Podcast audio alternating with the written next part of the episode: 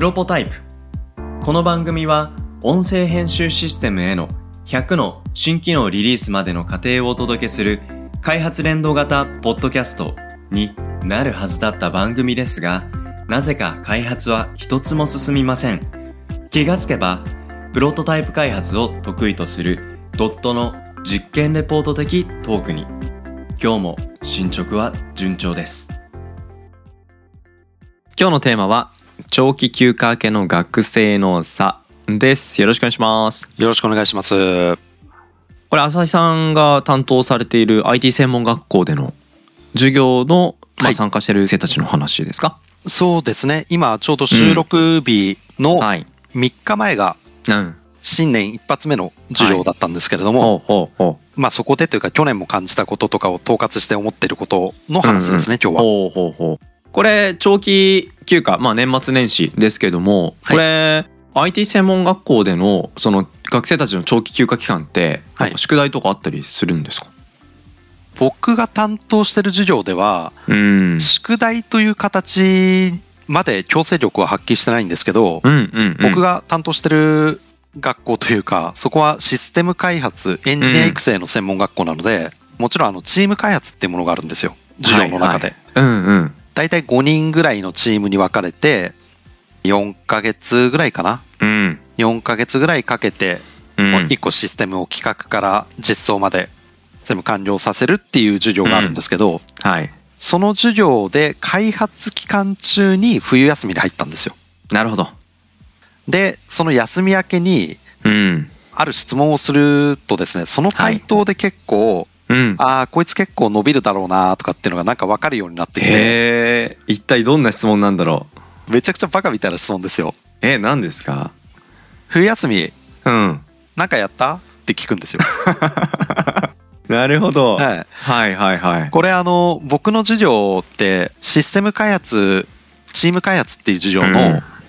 なんて言うんでしょうね、メンタリングを担当してんですよね。はあはあはなので技術とかっていうのは今回この、まあ、いわゆる前期後期あって後期の方では僕は技術とか教えてないんですけれども、うんうんうん。まあ、進捗報告とか設計とかのレビューをしたりとか、うん。今あのどういう形で課題管理とかやってるとかっていう、うん。まあ、いわゆるチームとの面談を通じはいてこうしよはいうこうしようって伝えていく。うん。ものなので、まあ、その中で全チームに冬休み何かやったっていうのが聞くんですけど、うんうん。まあ、その時の答えで結構わかるよっていう、へえいやーぜひちょっとなんかはい、どんな学生からのリアクションというか質問への回答があったか教えてもらえませんか、大体ですね大きく4パターンに分かるんですよ。はい。でうん。一番多いのはあの僕が担当してる学校はですね、はい。一番多いのは何もできませんでしたっていうふうに、はいまあ、はいはい。いわゆるあの何もしてない 何も言えないせい、何も言えないですよね、はい、で次が同率でうん。うん何々の部分勉強してきましたとうか、んうん。何々をちょっと進めましたっていうふうに言うんですけど、うん。実際話聞いてみると特に何もやってないあるいは前日にちょこちょこっとしかやってないなっていうのはもうこっちは分かるのではいはい。便宜上名前をつけるんだったらごまかしてくるぜ。ぜ。ごまかしぜ、ね。でもう一つがあのすいません旅行行ってました。遊びまくってました。みたいな 潔い、潔い。なんかあのただそこで、うん、あのどこどこ行ってきたんですよみたいなそこをなんかやけに語るやつら、はいはいはいはい。遊びほうけるぜっていう、うんうんうん。でまあごくごく少ないんですけどやっぱりはい。あの、ガチでちゃんと開発やってくるうん連中もいて、はい。そういう子たちはあの口だけじゃなくて画面見せてくるんですよね、はここをこんな風にやりましたとかあなるほど。ここで詰まっちゃってますとかっていう風な形、うん課題の話とか具体的な進捗の話で勉そうなんですよ。強しましたとかっていううん。なんかちょっと抽象度高いことじゃないと。はい。多分ですね学校のレベルっていうのは今言った4パターンの比率うんうん。が多分あの学校のレベルと言われるものなのかなと。なるほど。なのでこれあの多分専門学校とかではなくうんあんまりねそういう言い方良くないかもしれないですけど偏差値が高い。うんうん。まああの学歴上位の大学のはい。授業で同じのやったら多分比率はちょっと変わるとは思うんですけども。なるほどうんうん。まあまあまあとりあえずそんな4パターンがいましたよありましたということ。はい。これで何がどういうふうに判断するかっていうとですね、うんうん。ガチでちゃんと開発やってくる連中っていうのは、うん。開発好きなんで、うん。基本的には伸びるんですよ。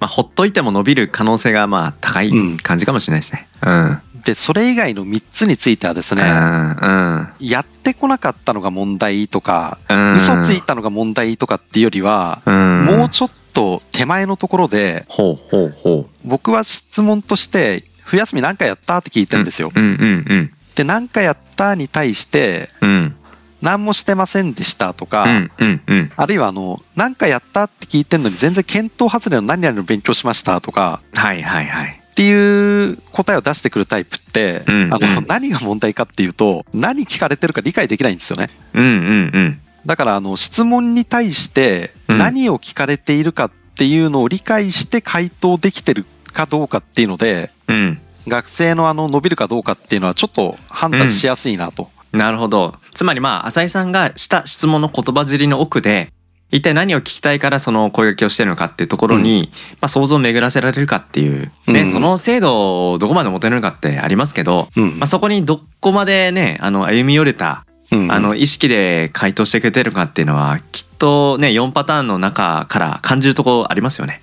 面白かったな、遊びほうけてきた勢の中に、うん、結構あの僕が前からあこの子優秀だなと思ってた子がいて。でただ結構あのチャラいんですよ。うん。チャラいんですけどなんかあれ見た目は一番派手でアクセサリーもジャラジャラつけてるけど、うん、なんかこいつ優秀なんじゃないかっていうふうに思っていて。でこの冬休みなんかやったっていうのに対してやっぱりあの、うん。ガチで開発やってくる勢じゃないんですよ、はいはいはい。遊びほうけてた方なんですけどうん。彼のチームが立てた企画っていうのが、うん。あの時代的にすごい危ない橋渡ってんなと思うんですけどうん。なんとか美女図鑑って昔流行ったの覚えてます？ああうんうんうん。そんな昔の話じゃないですよね。なんか何年か前56ですね。年ぐらい前じゃないかな。はい。うん。でそれが福島美女図鑑っていうのもあって美少女図鑑だっけな、美女図鑑だっけな、うん。なんか美人図鑑だっけな？ちょっと名前すみません。忘れちゃったんですけど、うんそれがなんかウェブサイトとしてあるから、うん。質問に答えてったらうん。どの子があなたのタイプですみたいのを、うんうんまああのアキネーターっていううん。うんちょっと有名なウェブアプリがあるんですけど、それみたいな感じで質問に答えてったら自分の好みのうん。女の子、まあ、あの男の子バージョンも作ってたんですけど、はいはいはい。えーそれをまあ提示してくれるっていうアプリ作りますっていう、まあ、企画からしてなかなかチャラいうんうん感じのやつを出したんですけどその子たちは、うん。あのまず福島美女図鑑があるんだ美人図鑑があるんだったらうん。それの運営のところにちゃんとあの使用許可とか取んないとダメだよって言ったら、うんはい。翌週にはあの許可取ってきましたとか。あすごいじゃないですか。そう動くんですよ。事。うんうん冬休み期間あの遊びまくってましたっていうのも結局、あの女の子と遊びまくってたっていうところで 女の子と遊びまくってたんでその経験うん企画の方に生かしたいと思いますみたいな感じで 言ってて。はい。そこだけ聞くとふざけてんな、うんチャラついてん。なだけどこれってあの、うん冬休み何回やってたっていうのが、うんうんそのシステム開発に対して何回やってたかっていうのを聞かれてんのは本質的に分かっていて、うんなので遊んでいたけどそれを無理やりこうやってつなげますよっていうふううんにうん。はいはいはいちゃんと組み立てて回答を出してきてる。これ多分あの無意識なんですけど、うんうんうん。そういうふうに答え作れる子とかは、うん。うん、伸びるし結構、うん。まあチャラさとかとは関係なくうん。理論理的に物事を考えられるなと。そうですね。目的意識があるないで言ったらあるっていう判断になりますよね、なのでごまかしてくる勢も、あの、うん。ごまかし方でわかるんですよね。なるほどな。ごまかしっていうのが悪ではなく、うん。ごまかし方次第で悪なり善なりっていうところがあるっていう、うん。いやーなんか浅井さんのなんか見る目もだいぶ超えてきましたね。いやそうなんですよね。うん。なんかこうやって言ってるとなんかガチでちゃんと開発やってくる勢が愚直すぎるみたいな感じの 風にも見えてきちゃうんですけどいや彼らのやり方が一番やっぱ王道なんですよ。うんもううんうん。真面目にコツコツやるのが一番いいのは間違いなくて。そうですよ。ギリギリになってね、大変になるのじゃなくてうん。余裕を持ってテスト期間設けてみたいな。うん。うん。なので真っ先に採用したいなっていうのはもちろんそういう子たちなんですけど、うんうんうん。まあそういう子たちっていうのはあの採用市場でも非常にね引く手あまたなので、うんうんうん。じゃあどういうところで判断するかって言ったらこういうようなはい。質問の意図とかをちゃんと読み取れるかとかうんうんうん。っていうところは一つあるかなっていう。いやいやいやありますね。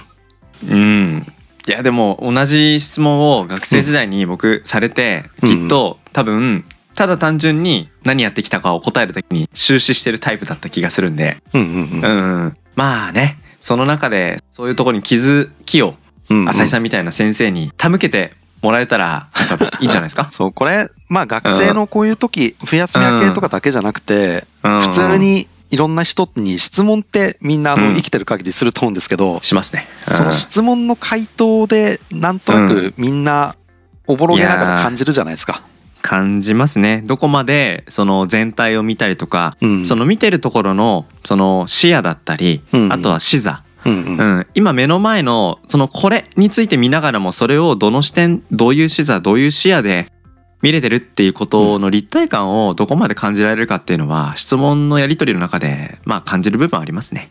で初歩の初歩の部分ですね。あのうん。なんかその奥行きのある回答っていうのももちろん素晴らしいんですけどうん、まず聞いてることに答えてない人っていうのが非常に多いので多分あの質問されたっていうそのこと自体でテンパっちゃってうんうんうん、あのなんか喋ってるうちに自分でも分かんなくなっちゃう。うん、はいはいはい。でなんかわーって喋った後に「ん？何喋ってんだっけ？何聞かれたんだっけ?」っていう風になっちゃう。なのでまあ、うん本当にね一番最初の最初はあの、うん何聞かれてるかっていうのを考えましょうねっていうそういううんところですかね。そうですね。うん。あの社会人23年目ぐらいまでのあの僕が浅井さんに聞かれても似たようなあたふたをしてたと思いますんで。いや僕も似たようなもんですよ。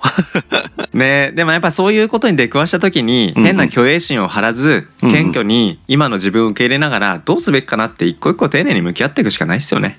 そうですね、うん。これは。うん。